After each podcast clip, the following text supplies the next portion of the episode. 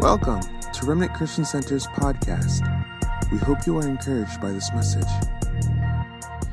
I have never in my life done a series on intimidation. I've done, you know, some things on fear, but I am, I think part of my new boldness too is I am going myself. I am seeing things in Scripture that I've never seen when it comes to men and women of God who were great when you see them on the surface, but had a character of years struggling with the fear of man and the fear of man. I, I, I don't have time to tell you all the review, but I'm going to give you a little bit of review from last week, um, and then uh, j- I'll go right into it. Can I hear an amen? So last week we talked about uh, the spiritual definition of intimidation because the, the again this is part four and I feel like I could go on for another three weeks. So in the beginning we talked about the the definition of intimidation through the Webster's dictionary. This is you can look it up is to deter someone from their purpose or destination through threats or the appearance of threats. In other words, you are going somewhere, God told you to do something, and yet you are deterred by threats. And those threats are the fear of what people think about you or will do to you. Right? Now we know about fear, but the reason I said evil twins of the enemy, for those who haven't been here for a month, I love you, God bless you, good to see you at church is because the Bible says in Timothy in the NLT. Now, how do we know this scripture? And this is all review, real quick. I'm to do a five minute review, then I'm to go into some really good new things that I want to share with you. And I'm going to give you a lot of scriptures today. Are you guys okay with that? All right. So get your Bibles out. Amen. And uh, so, so what was I just saying? I just said something. I was going somewhere. No, but before that. Um, Okay, so the inti- so intimidation, right? So it, it's the physical definition is to deter you from from what God told you to do, right? Now the spiritual definition of intimidation, this is just review. Intimidation paralyzes us in the spirit. It causes us to compromise what we know to be right, and intimidation causes us to allow or tolerate what we under other circumstances would not stand for. And if you remember, I'm not going to do it again, but I asked like five different questions. And I think I started the first two weeks asking the questions to trigger if you are under either a spirit of intimidation or struggle with intimidation. That's what I was going to remember. How, how, how we know the famous scripture in Timothy is what? God has not given us a spirit of, but of what? Love, power, and but if you read that same scripture in the NLT, it actually doesn't say one thing. It says, God has not given us a spirit of fear and timidity, but of love, discipline, and sound mind, discipline, and power, right? And so I started looking at uh, timidity, and that's the root word from intimidation. Fear has to do with danger of things that are maybe not living, like fear of the dark, fear of a building, fear of an environment. But intimidation has to do with fear of a living thing, which is a person. All right? Now, in the spirit, it causes us to tolerate. So I, I, would start off, if you remember, last couple of weeks, I start off with this question. Now, don't raise your hand. I don't want to embarrass any of you. But the questions, and I don't remember all of them, there were five of them. Do you find it difficult to say no when you want to say yes? Sorry, did I say that right? Yeah. When you want to say yes, or you want to say, sorry, when you want to say no, when you want to say no and end up saying yes, do you feel guilty for saying no? Like every time someone asks you to do something and you say no, do you feel guilty? Right? Now, if you if you find yourself feeling guilty for saying no, there's a chance that you have been operating under intimidation for a long time if you if if you freeze or paralyze yourself to do something that you know to be right because of other people's opinions then i will tell you that all those are markers of intimidation. And a couple weeks ago i talked about when we don't deal when uh, you could you could be extrovert and still suffer from intimidation because it's not about a personality, it's about you not dealing with something right away due to a pre- perceived consequence in your head that hasn't even happened yet. I'm preaching good already this morning, but I'm going to continue. So, so last week, I'm just going to real quick because there's four weeks of review.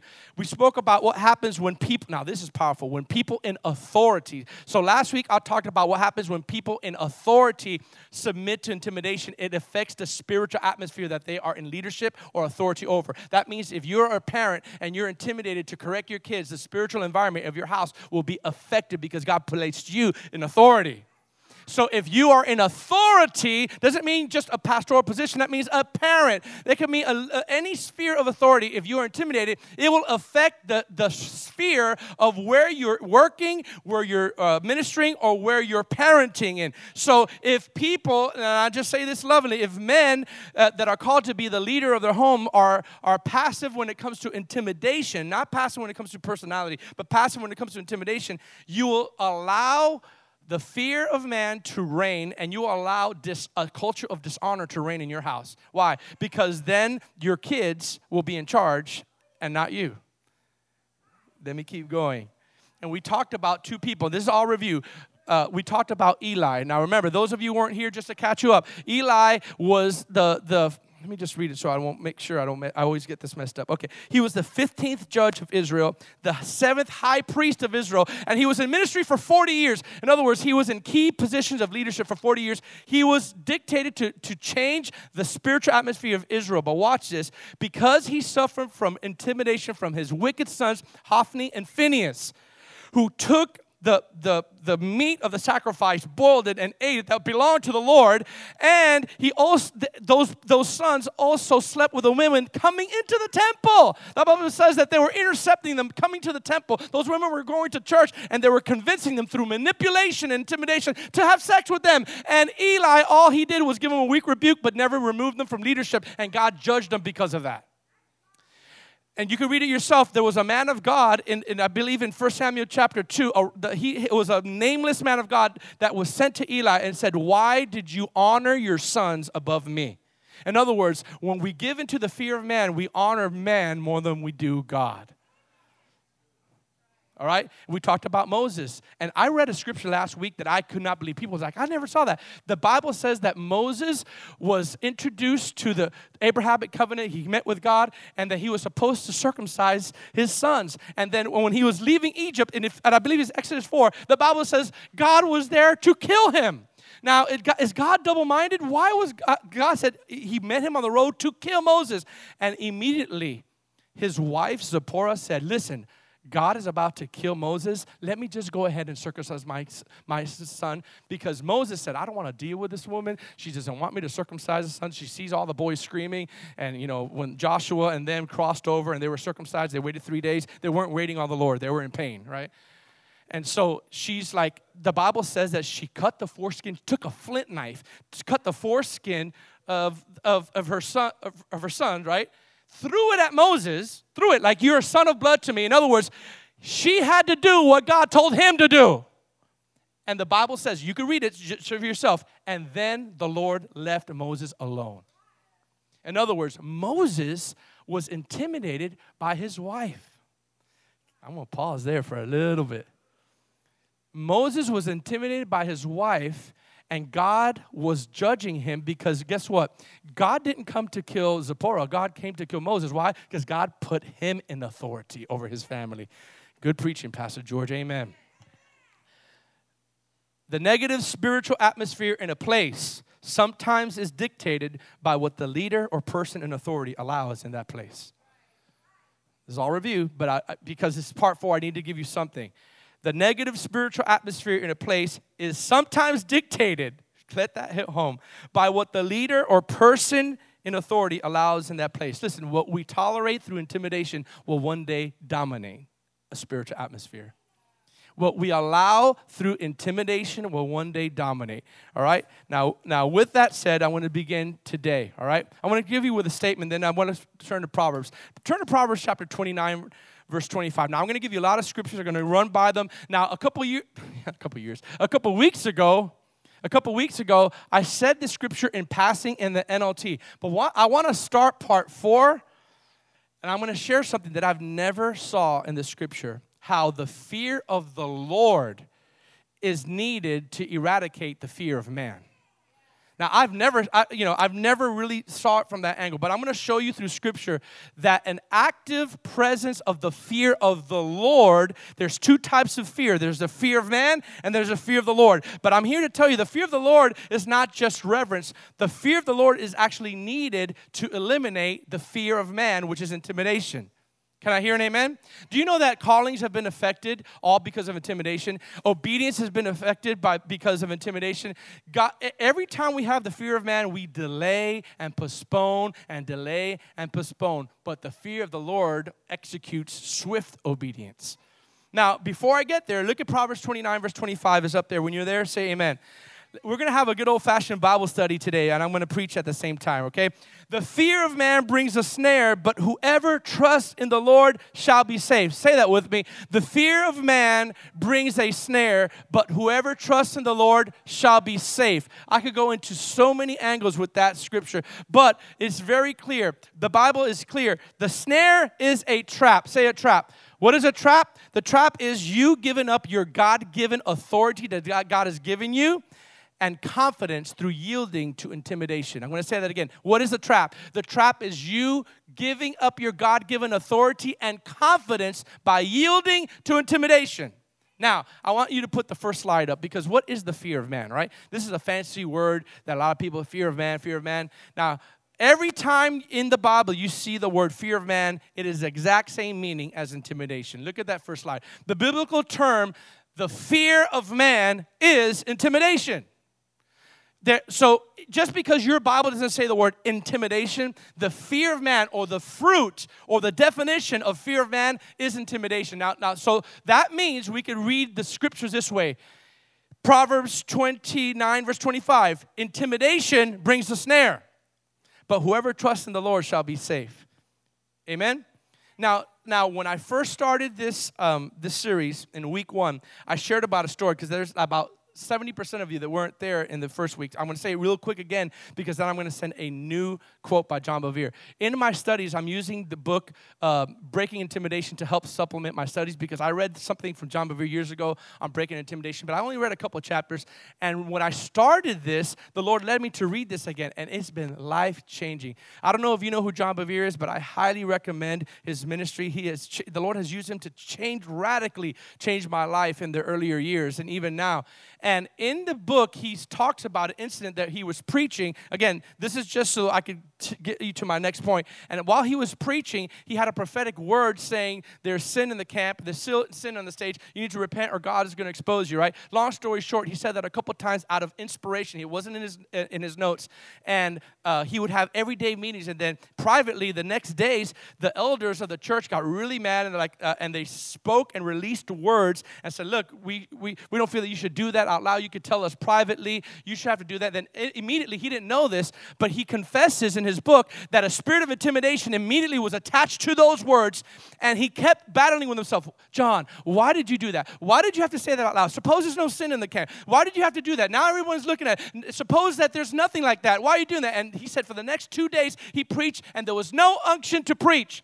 He said he, he prayed for hours, and one day he was in the middle of this revival. He was about to quit, and he said, Stop. And he said, Hey, listen, let's pray. And he said, The Lord said, You were intimidated. You allow those words of those elders to release a spirit of intimidation on you, therefore rendering your gift to preach inoperative. He said, Take authority over that spirit and preach what I tell you to preach. He took authority in that service. He had an altar call. 80% of the people came, all right? I, I say this because uh, in the later chapters, he has something so powerful that he quoted that I want to share with you on the screen. There's a quote by, uh, put that slide up, the quote by uh, John Bevere uh, in the book Breaking Intimidation. Now, I want you to read this. You could take a picture of it. Look what he says uh, about his definition of intimidation. Put it up there. Put that next quote up there. The fear of man is to stand in alarm, anxiety, awe, dread, suspicion, and cowering before mortal men. When entrapped by this fear, intimidation, we will live on the run, hiding from harm, reproach, and constantly avoiding rejection, watch this, and confrontation. We will become so busy safeguarding ourselves or pleasing people that we will be ineffective in our service for God. Afraid of what people will do to us, I'll insert or say about us, we will consequently not give God what he deserves. Hello? Now, I want to say this. The, to desire the approval of man or the praise of man is the same result of the fear of man. So you made candy coated by saying, Well, I don't have the fear of man, I just seek people's approval. It's the same result. I want to get that through you because sometimes we'll, we'll kind of lessen the blow and justify, well, you know, I don't really have fear of man. I just, I just seek their approval. The approval of man and the fear of man by fruit of what it causes you to do is the same thing. So we could say, well, you know, I have the, I, I, I, struggle with the approval of man. Might as well say that is the fear of man and that's intimidation. Listen, let's call it what it is so we could get it out of our lives and stop pretending that we don't struggle in these areas. The longer we do, we hold it, the longer we'll struggle with it.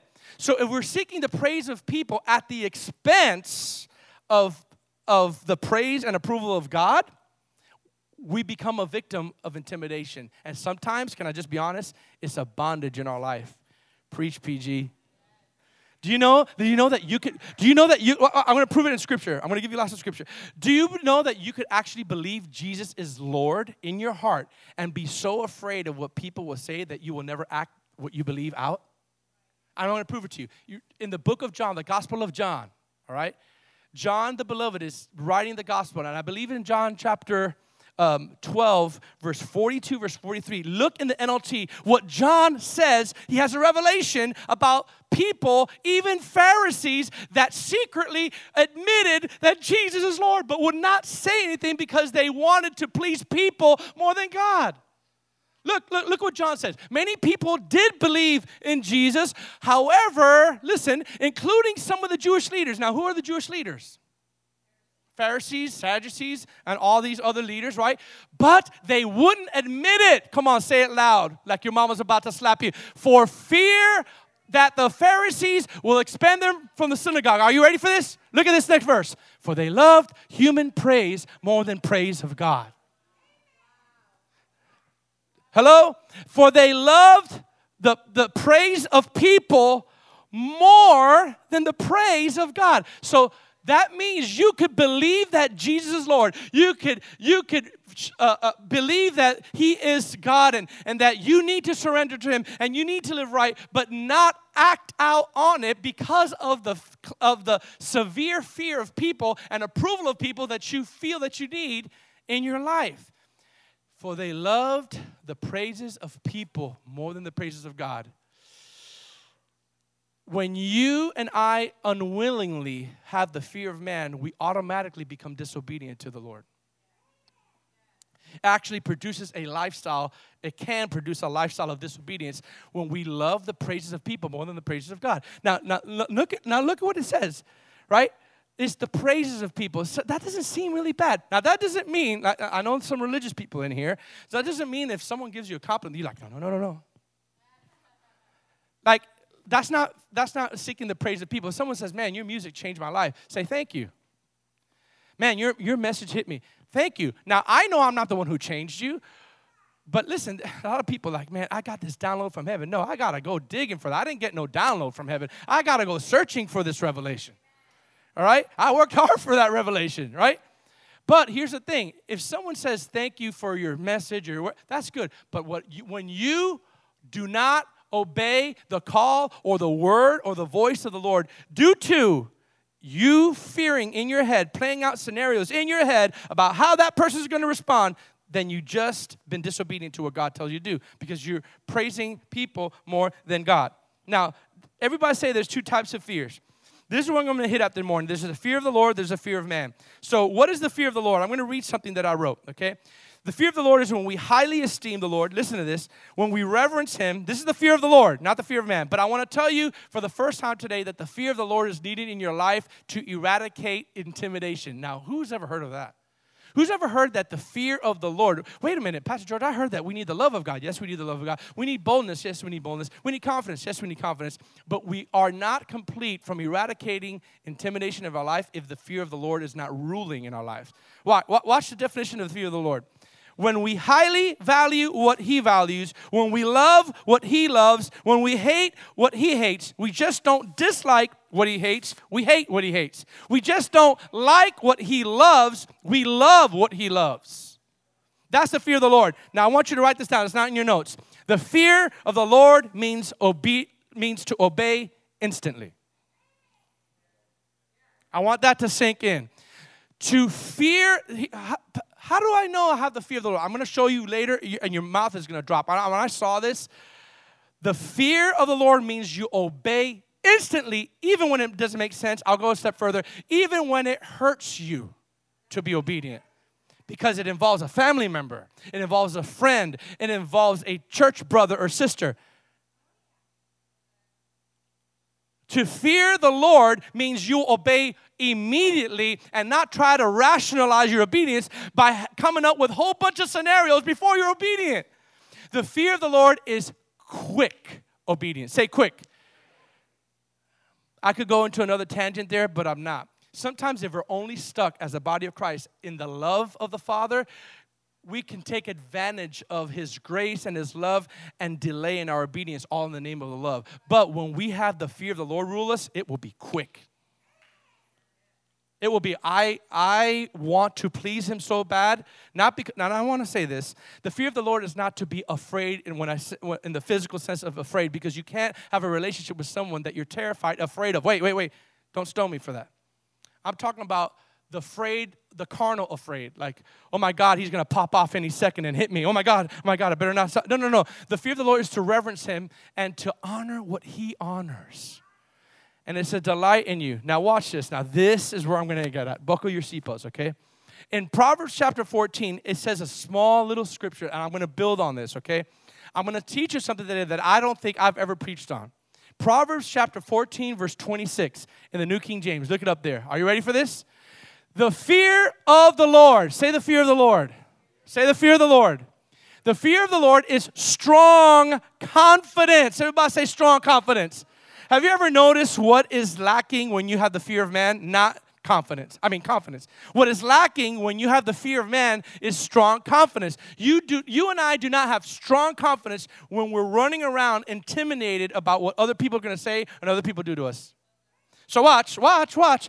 The fear of the Lord there's strong confidence, and his children will have a place of refuge. Now, watch this. Look at this slide. I want you to put this up there. Look at the next slide. Strong confidence. Oh, I love this. I'm going to show you this. I'm going to shout and run around the church by myself.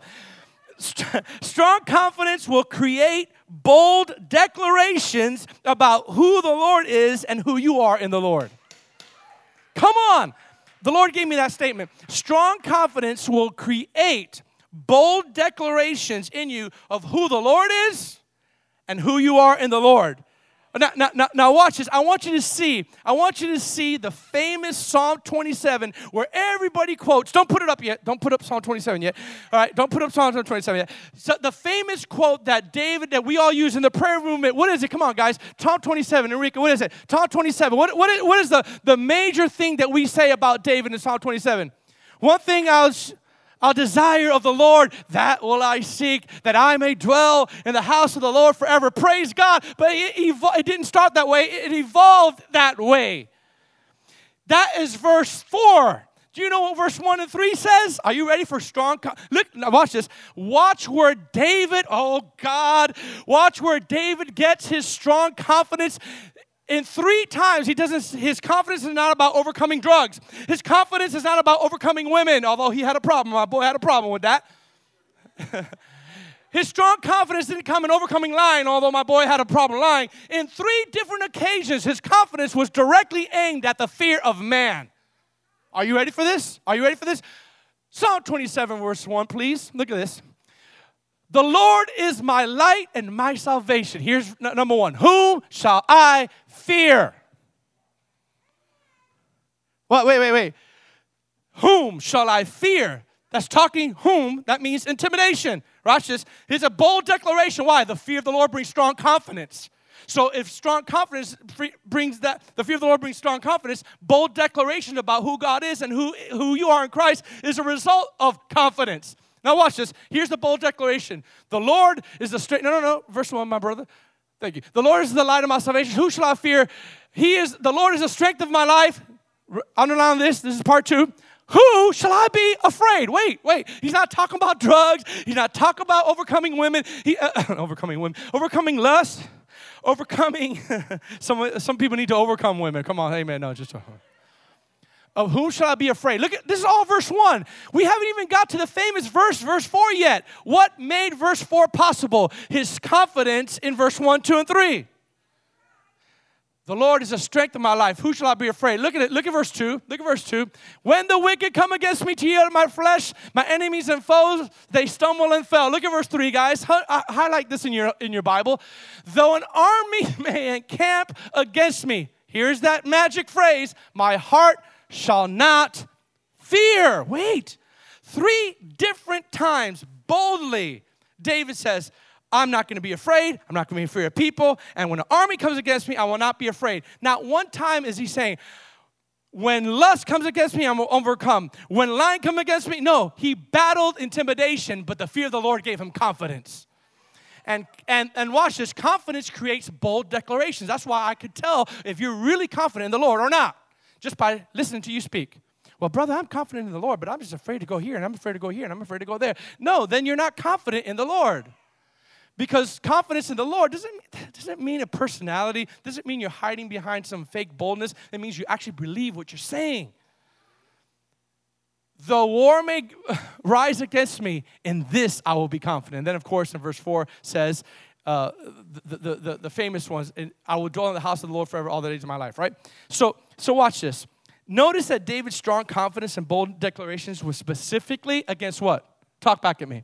Fear and intimidation his confidence and his boldness was against the fear. He goes, Though an army come against me, I shall not be afraid. The Lord is the light of my salvation. Who shall I fear? He was confident because he allowed the fear of the Lord to rule his life. Uh, now, now here's where I, I, um, I want to really harp on this morning in the story of Abraham. How many remember Abraham? How, uh, what is Abraham considered nowadays, or even in those days, the father of? So he's, he was considered, so we know him as the father of faith. Now, the father of faith would really then have victory all the time against intimidation and, and fear, you would think. Now, I want you to put that next slide up. Look at this next slide up. When the fear of the Lord is absent, the fear of man will reign. When the fear of the Lord is absent, the fear of man will reign. Now, I want you to see mighty Abraham. He had many sons, and many sons had father Abraham. I don't know the rest. You probably know it, but okay. So, mighty Abraham. Say, mighty Abraham. I want you to see twice. Uh, now, now please, now this is going to hit home. I'm going to get a lot of oohs and ahs and probably emails about this, but trying to, I'm trying to process what I'm trying to say. Abraham had an habitual weakness of the fear of man before, I'm going to say something powerful he had to pass his greatest test, which so happens to be his greatest fear. Sometimes, to overcome your fears, God is going to give you a test to overcome your greatest fear.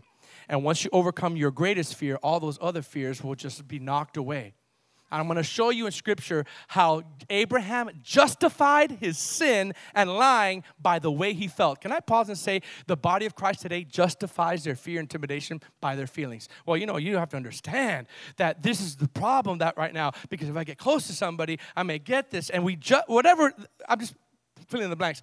But what, what, what is, what happens is we justify. I want to show you how Abraham, mighty Abraham, justified lying. Do you know that lying is a sin? We don't believe that in the church today, right? We believe, we believe, we believe um, uh, falling into sexual immorality, those are the big sins, right? And, uh, but you know, when, the, when you look at Proverbs 6 and all the six things the Lord hates and the seven, not one time do you see adultery, even though that's great, uh, that's a big sin, right? Three or four times you see lying, discord, gossip, when we start looking at gossip, discord, lying as equal sins as fornication, then I think we'll have a greater fear of the Lord. Now, Genesis 12, watch this, watch this. I'm gonna, I'm gonna prove it to scripture that Abraham told his wife, hey, nothing has happened yet. I'm, gonna, I'm, I'm, pre, I'm giving you a precursor to what intimidation does in your head. Nothing has happened yet, but I'm so ruled by the fear of man that I want you to convince yourself and agree that you're my sister and not my wife. Not just one time. Not just one time, multiple times with different kings, he continually, habitually had a problem with the, how people would see him, and he would justify his feelings by lying and convincing his wife to lie with him. And I'm saying lying in bed, I'm saying lying. Could you imagine going around saying, This is not my wife, this is my sister? Because of what I fear is going to happen to me, that is bondage. And many of you, you're watching online, you're justifying your fears by your feelings.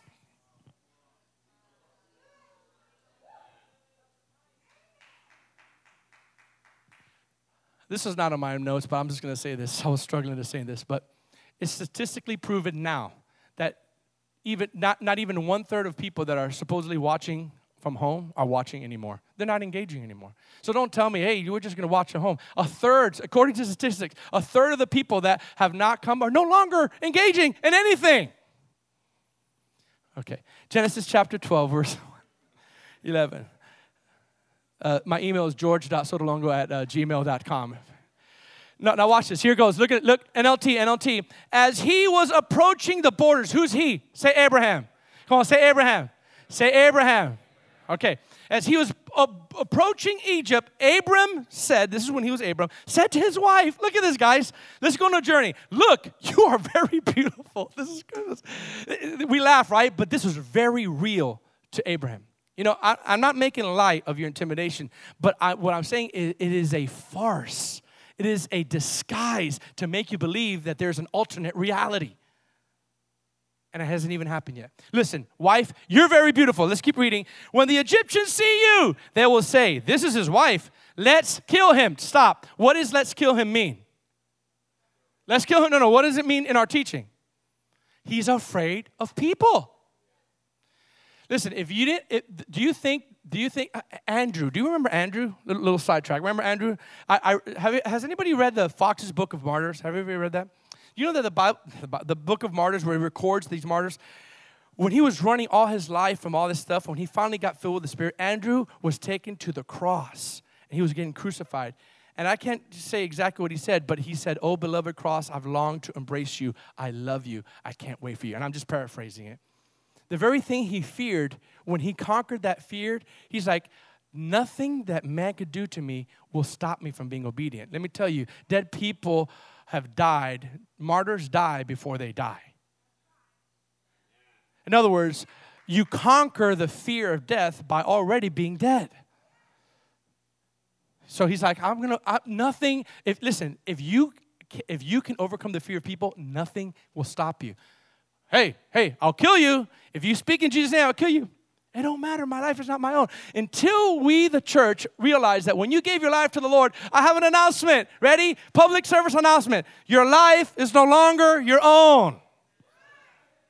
When you signed up for this thing, you didn't sign a six month lease, a, five year lease, a 10 year lease, a 15 year lease. When you gave your life to the Lord, you said, My life in trading for yours, my life is not your own. I will do what you want me to do, go where you want me to go, say where you want me to say.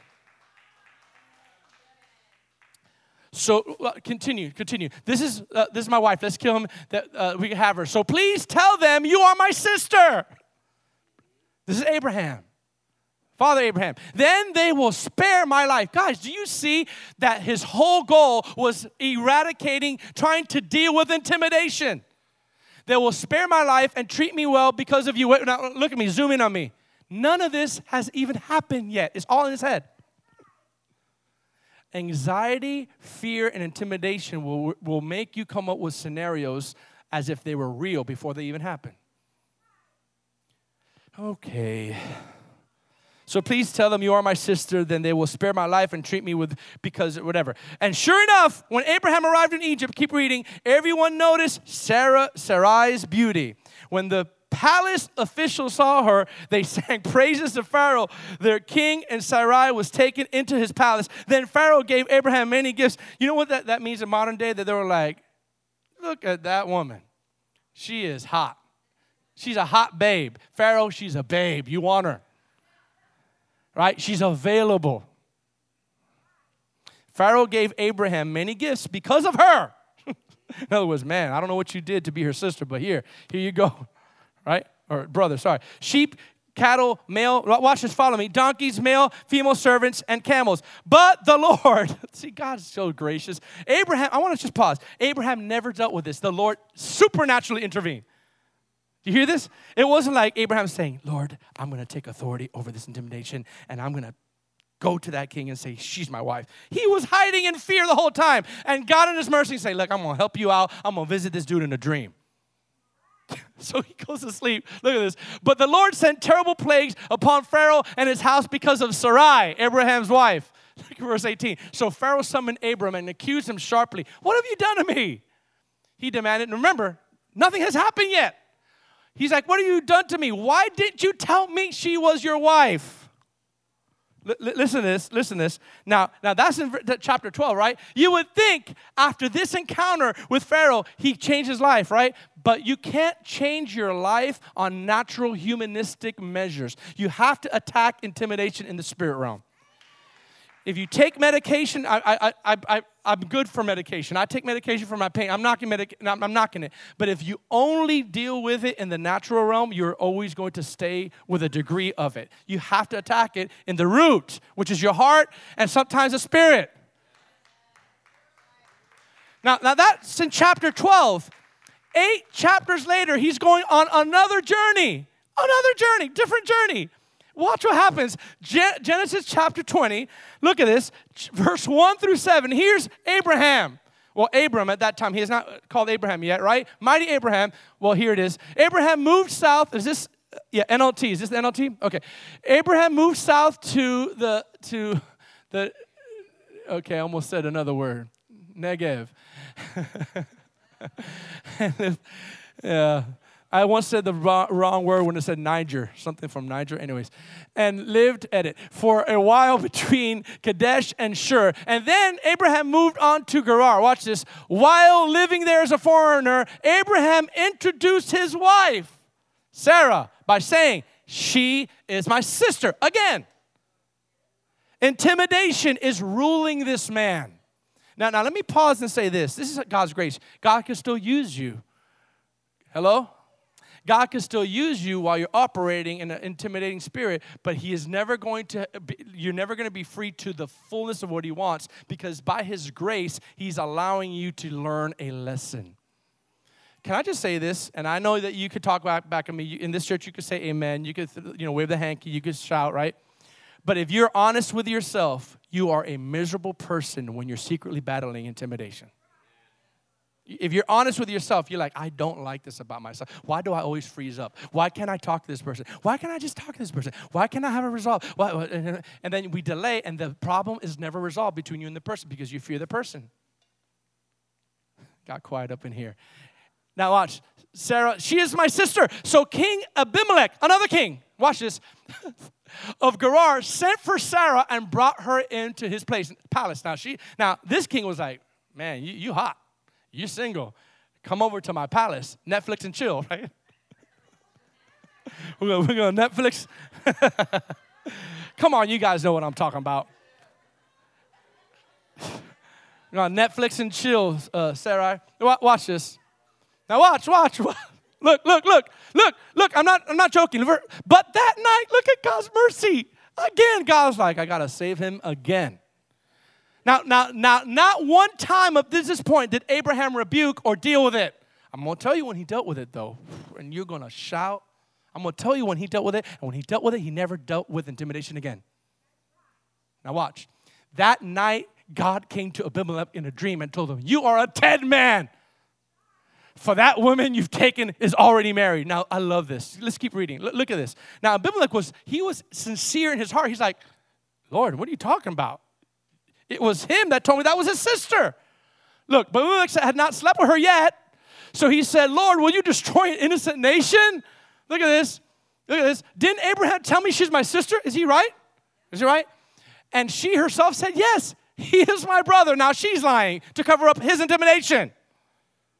I find that when something someone does not deal with intimidation, it affects the family.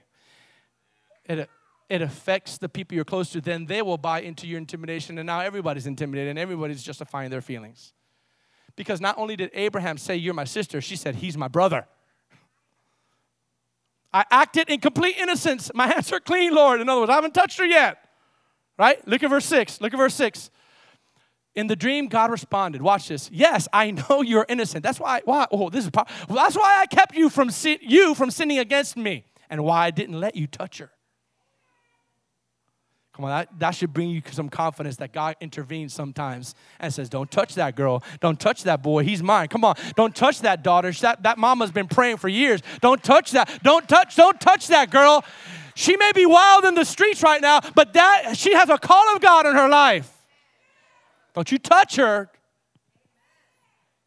If God could do that in the Old Testament, don't you think He could do that in the New Testament? Bring the fear of God to someone that you've been praying for and they're backslidden, and God says, You better not touch that boy. I know he's in there doing drugs with you, but he's mine. Now return the woman to her husband. And he, this is crazy. And he will pray for you. In other words, He's going to pray for you because you almost slept with his wife because he has intimidation. For he is a prophet. This is God saying, then you will live. But if you don't return Sarai to him, you can be sure that you and your people will die. Now, now, do you see the fear of the Lord and the fear of man working? Now watch. Now I'm gonna show you, I'm gonna show you something that you're gonna run around the church in your head.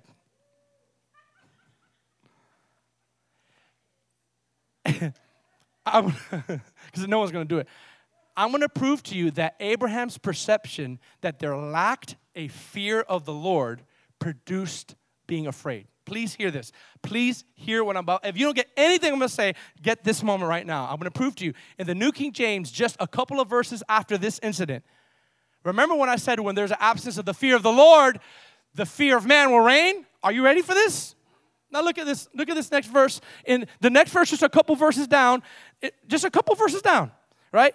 Uh, in in verse nine through eleven. 9 through 11. Watch this. And Abimelech called Abraham and said to him, What have you done to us? Have I offended you that you have brought on me and my kingdom this great sin? You have done deeds to me that ought not to be done. In other words, because of your intimidation, I'm going to be judged. Because I thought I was sleeping with your sister. Pretty much that's what he's saying, right? Then Abimelech said to Abraham, What did have you done? What you what sorry, what did you have in view that you have done this thing? Now watch this. Are you ready to shout? Abraham said, Because I surely thought that the fear of God is not in this place, and they will kill me on my account. What? Wait a minute. He said, The fear of God is not in this place. That means intimidation will reign. I thought the fear of God is not in this place and they will kill me. What is they will kill me? Intimidation. Guess what? When you don't have the fear of the Lord ruling your motives and your actions, you will have the fear of man and intimidation ruling it. Now, what Abraham did, oh boy, this is where I'm going to get some emails.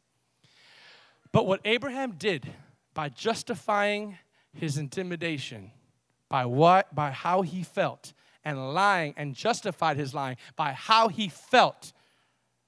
And i'll do modern day googling all the statistics to support his theory uh, justifying why he lied right? What abraham did by justifying what he did to cover up intimidation is what a lot of people in the body of christ are doing right now. We without us knowing it we are justifying what we feel because sorry intimidation because of what we feel. There's a spiritual frustration growing in my heart that i'm sensing and i'm, I'm not going to say all of it because i don't want to offend people. I'm not afraid of what you're thinking i just don't want to offend you in the sense of you interpreting what i say wrongly okay? Because i want to shepherd you but if you're going to say something, please hear me. This is not in my notes, but please hear me. If you're going to say something, be consistent with everything that you say, not just portions of what you say. If you say you're avoiding a place like church because you have real concerns, praise God, I'm with you. But just don't go on vacations and all these other things that you're next to all these other people at the same time. I, am just saying, I'm just saying, If you said out of your mouth, I don't feel comfortable going to a church where I'm sitting next to brothers and sisters that I know, then, then that's fine. Just be consistent with everything, not just portions of it. Don't say, well, I, I don't want to come here because of my fear of other people, but I am going to go to the beach. I'm going to go to, and I'm not talking about it, please. I'm not, I'm not thinking about anybody. I'm not trying to send a subliminal message. I'm just telling you what I see, and it's frustrating. If you're gonna, if you're going to be afraid, sorry, concerned, then be concerned in all areas. Then that means choose not to go to a restaurant because you're gonna be truthful to what you say in all areas. Then, then go, don't go on a plane for now. For now. For now. Because you're because you're because you're agreeing with what you're saying. Don't go to these parties where all these people are there that you don't know of, and you, yes, you have a mass, praise God. But what all I'm saying is don't do that. Don't do that if you're only saying I'm feel don't feel comfortable going sitting next to someone in church. Now you may justify whatever reason that you have that are more than what I'm saying. That's between you and God. That's that's fine. But what I am saying is don't justify how you feel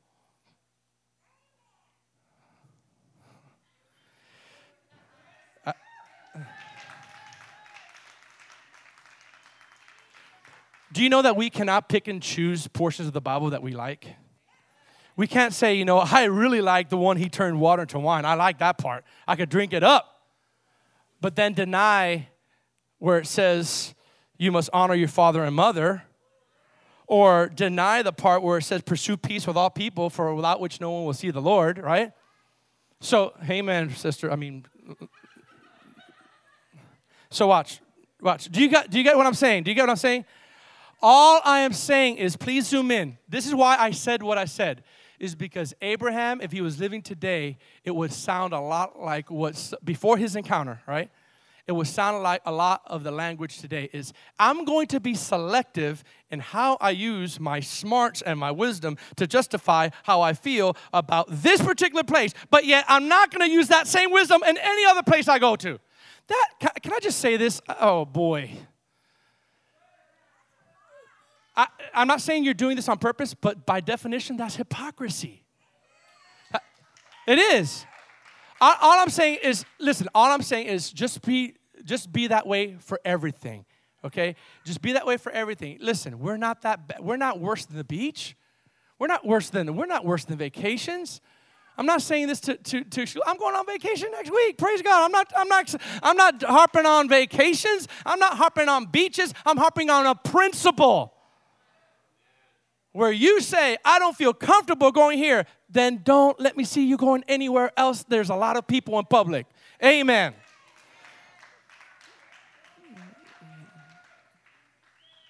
Now, read, put this on the screen because I, uh, you know, anyways, put this up on the screen. Intimidation will cause you, listen, this is, this is powerful. Please listen, take a picture of this. Intimidation will cause you, listen, to play out scenarios in your head that haven't even happened yet as though they were inevitable to happen. If you are truthful to yourself, you say that that's a true statement. Now, I didn't read this in a book. The Lord gave me that statement, okay? Intimidate. Let me just, let me, you know what? I'm gonna, I'm gonna be honest with you. You know why I'm preaching so boldly? Because I struggled with this. So, if anything, if you wanna blame anything, blame my own bondage of intimidation. Yeah so so that nobody can say he's insensitive and he doesn't realize that I'm not saying it because of that. PG, you're misquoting what I'm. I'm not trying to mis, I'm not trying to do anything. I'm just saying I was one of those people. You say, Pastor George, you're one of those people. You're you're bold when you preach. Just because I have boldness when I preach doesn't mean that I battle with intimidation. I don't battle with intimidation, right? But when you get free from it, you really, really soar. You really start flying. You really I, am finally in a place in my life that I don't care who's with me or who leaves me. And I say that in a loving way. I finally got to a place where I'm like, you know what? I'm going to be obedient where there's just 30 or 3,000. And I've, I've made up my mind that nobody in my life or in my ministry is indispensable. And in other words, I'm not going to hold on to them while I get battered by intimidation because I need someone so much. I no longer care if they're with me or they're not. Praise God. We love you. We're friends. we're family. Whatever it is. If you want to leave, I love you and I pray for you and I bless you, but I no longer, hear me, I'm going to be bound because I need you. Now, intimidation will cause you to play out scenarios in your head that haven't happened yet as though they were inevitable to happen. You know what that you know what that phrase is? Abraham. Abraham played out scenarios in his head before it ever happened, and he convinced himself if I call her my sister, then they won't kill me. And none of that even happened. Now, did they say that she was attracted? Yeah, but they, none of these kings had even slept with her yet. But it was so real. Oh, listen to me. Listen to me. Intimidation and fear is so real that it will convince every cell in your body that whatever you're thinking of is going to happen. Uh, now, I don't promote this. I don't promote. Uh, this just came to me right now. This is weird. This is not in my notes. And I don't promote this movie. This is an old classic movie, Ghostbusters, right? Remember Ghostbusters? It's like, it's like, don't think of anything. Don't think of it at the end. And this big old marshmallow man starts coming because he thought of it, right? Like he, he started thinking of his worst fear, and his worst fear came to pass. Here's the problem when we continually harp on fear, fear will eventually become concrete reality everywhere you go. You think of the marshmallow man, the marshmallow man is everywhere you go now. Those people who are ultra charismatic and they think the, the, demons are everywhere. There's a demon behind the toaster. There's a demon behind that chair. There's a demon behind the demon, demon, demon. There's a demon. Oh, there's a demon. I saw a shadow. It was just a shadow. No, there's a demon. There's a shadow.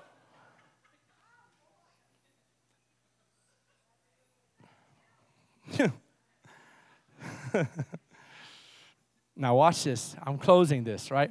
Once Abraham finally dealt with his character flaw of intimidation, how he dealt with it. Now, I, this is something that I just got yesterday. I was reviewing my notes and I sent an extra scripture to Zach. I couldn't believe that this was right under my nose I didn't even see it.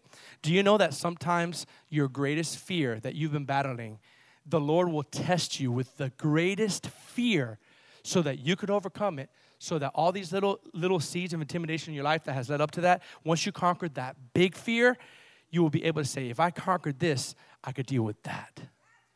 Now, watch this. What do you think was Abraham's greatest fear? Come on. Those of you who know Abraham, what do you think? Okay, if you are a parent, lift up your hands if you're a parent. Lift up your hands if you're a parent.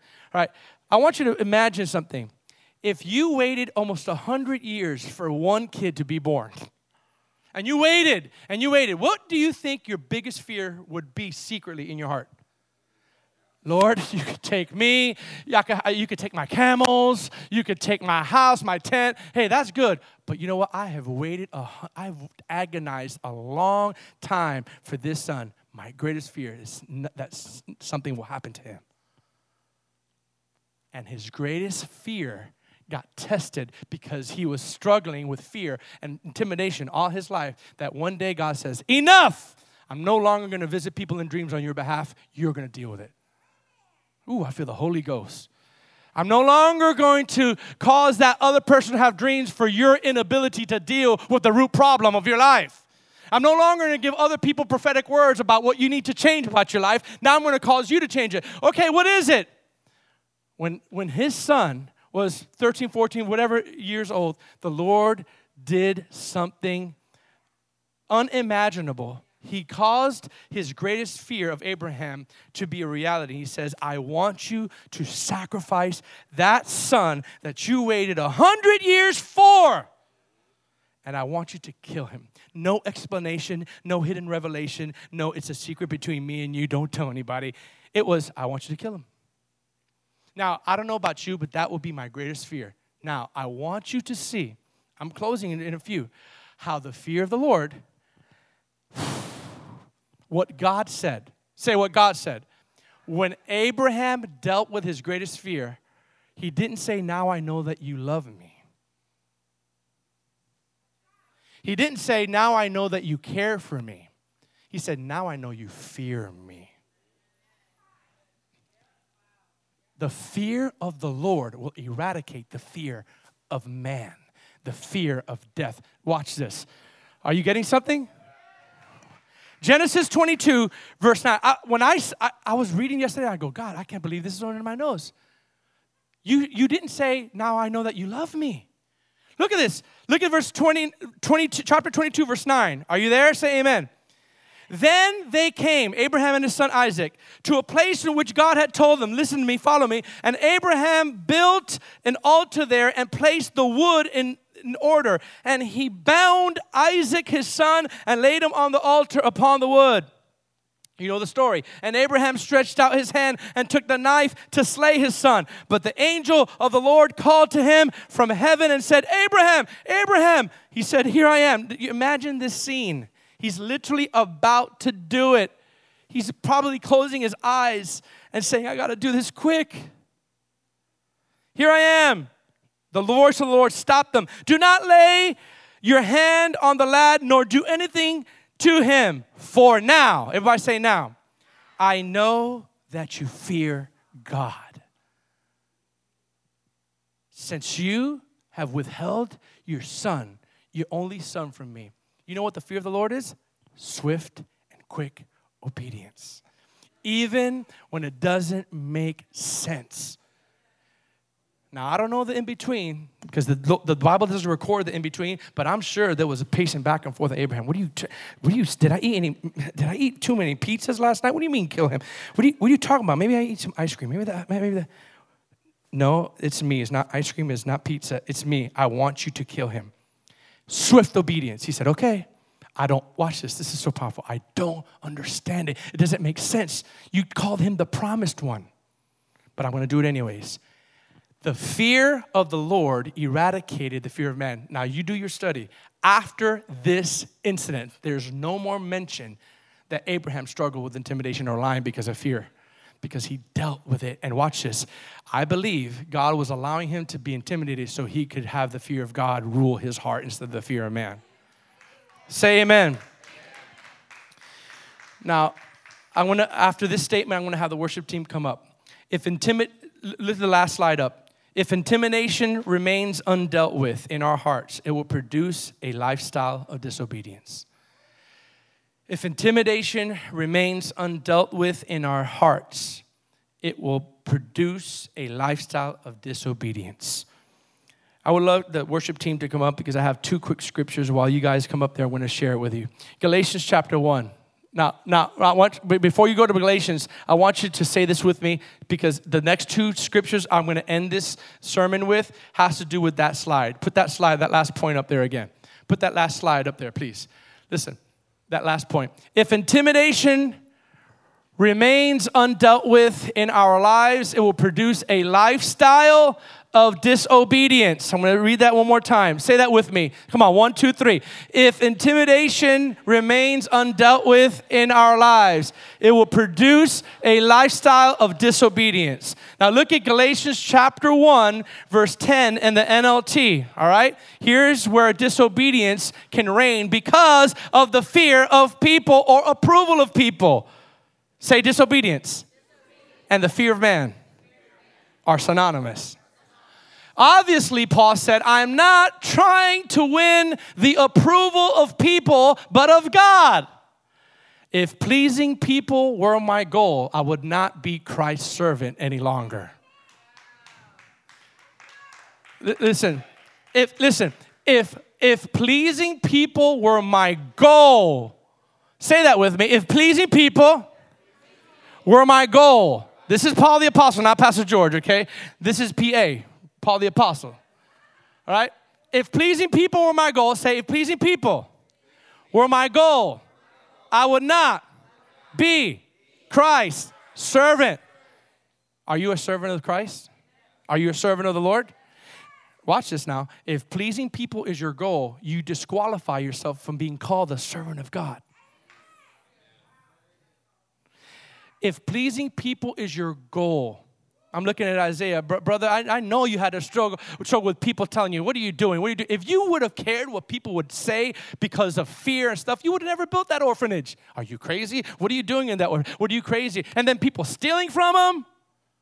You got to get to a place where you say, you know what? I'm going to be obedient to the Lord and I'm going to be Christ's servant at this moment. And I know that that answer that I'm going to get from that person is probably going to be a little volatile and I don't want to hear it, but I'm going to still be obedient anyways in, the, in meekness and love.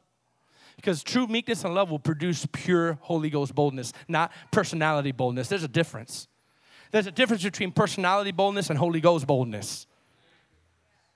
Yeah, because there's a lot of people that have personality boldness, and everyone's like, look at that, look at that. And they whimper and cower at every little thing. But Holy Ghost boldness is, you, you could be soft spoken and have Holy Ghost boldness. Jesus said, they spoke about Jesus and he, and he cast out demons with a word. He didn't have, he didn't just have boldness personality, he had boldness filled inside of him. Out. With a word, gone. Bye bye. Well, that's two words. Bye. Now watch. I'm closing with this. I'm closing.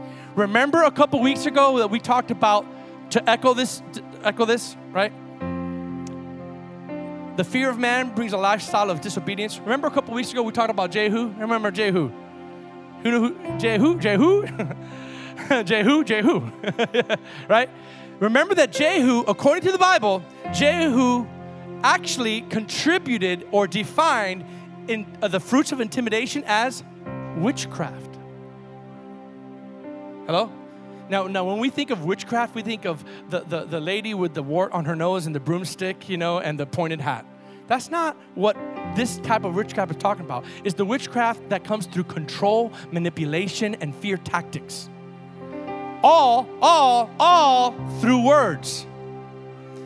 Life and death in the power of the tongue. Don't tell me that words can have demonically laced power attached to it. I preached before that Elijah was frustrated, and that's why he, he left, you know, uh, and, and then and all that stuff. And that's a good revelation. But if you really stick to scripture, the Bible says Elijah was afraid. Let's call it what it is. He was victorious, but when Jezebel released those words, he fell under a spirit of intimidation. Watch this. Why do I say this? Because when they talked to Jehu, hey, Jehu, and you coming to see Jerome, I don't even know, that's a street name, Jerome, Jerome, Jerome, whatever his name is. One of Jezebel's sons, he said, Jezebel's son saw Jehu coming. He goes, Hey, is it peace with you? Is it peace with you? And you know what Jehu said? I love this. How can there be peace when the witchcraft of your mother Jezebel is running the the witchcraft of your mother? Witchcraft. Now, what was Jehu talking about? Was he talking about Jezebel sitting back in a back room doing some potions, going, hee hee hee, who is the fairest of them all? Mirror, mirror on the wall, hee hee hee, potion. No, you know what he was talking about? The witchcraft of your, of your mother Jezebel? The words that cause manipulation and intimidation in the people of God to be disobedient. Now, why? Why do I say that? Because Paul the Apostle, and I'm ending with this, I promise, this is my last scripture, I don't go anymore. Paul the Apostle echoed, echoed what Jehu saw years before about the power of intimidation causing disobedience which is also witchcraft. Are you ready? Watch Galatians chapter 3, New King James. Here's the last scripture. Galatians chapter 3. Everybody read this with me. Oh, foolish Galatians, who has bewitched you that you, are you ready? Are you ready? Should not obey the truth. Disobedience. Who has bewitched you that you should not obey the truth before whose eyes Jesus Christ was clearly portrayed among you crucified? Look at me. You know he's saying who has bewitched you? He's not talking about the devil because he would definitely he would not say who that he would identify as the enemy. He says who, in other words, somebody has been intimidating you, using fear tactics, using intimidation, using control and manipulation to bewitch you to not obey. What is not obey? To be disobedient. So Fear and intimidation, if left undealt with, will release a lifestyle of disobedience. How many want to just finally go to war with intimidation in your life? Come on. How many? Come on, come on, come on. How many want to want uh, address intimidation? Listen. Here's where I'm going to end it today. I want everyone to stand up. I want everyone to stand up. I'm closing with this with this prayer. PG, you're extra bold today. You know why? Because I want you to be extra free. Thank you for those five hand claps. You know how you defeat uh, intimidation? By confronting it and stop admitting that you don't have a problem. But I'm going to tell you, based on this message today, that some of you have been missing it. You know what you're lacking? It's not the love of God, it's not even sometimes knowledge. You're lacking the fear of the Lord. The fear of God is what stopped, is what caused Abraham to finally correct the weak character flaw of intimidation in his life when he faced his greatest fear. The Bible says that God says, Now I know that you fear God. Brothers and sisters, the fear of the Lord ruling in your heart will eradicate and deal with the fear of man. Why? Because the fear of the Lord means swift, quick obedience. Here's, uh, here's what I feel from the Lord right now. What are you delaying in your obedience because there's some secret intimidation in your heart? Come on, don't talk to me about it, just think about it. What have you been delaying? Is it a calling? Is it an assignment? Is it a talk with somebody? Is it a reconciliation moment? Is it, is it a gifting? What have you been delaying? Is it a directional thing? Because you've been intimidated and not allow the fear of the Lord. But today, here's what we're gonna do. For those of you really wanting this, we're gonna pray, not that the spirit of intimidation will leave you, that the spirit of the fear of the Lord will come stronger in your life. Come on, we're gonna worship. We want the worship team to, to, to play something, and then when I feel a release, I want to share. I want to share this with you. I want to ask you guys to deal with this once and for all. Come on, let's lift up our hands right now. Come on, especially if you if this message has has touched you, I want you to be serious right now. This is this is a church that we want to deal with this thing. Come on, we want to deal with it in the spirit realm. We want to deal with it. Come on, every word that's been spoken about you that you need to confront, every situation that you've been avoiding today, it needs to end. Today, God wants you to be obedient and be ruled by the fear of the Lord and not the fear of man. Come on, close your eyes right now and let's worship the Lord together. Thank you, Jesus. Thank you for tuning in. For more information about us, please visit remnantchristiancenter.com.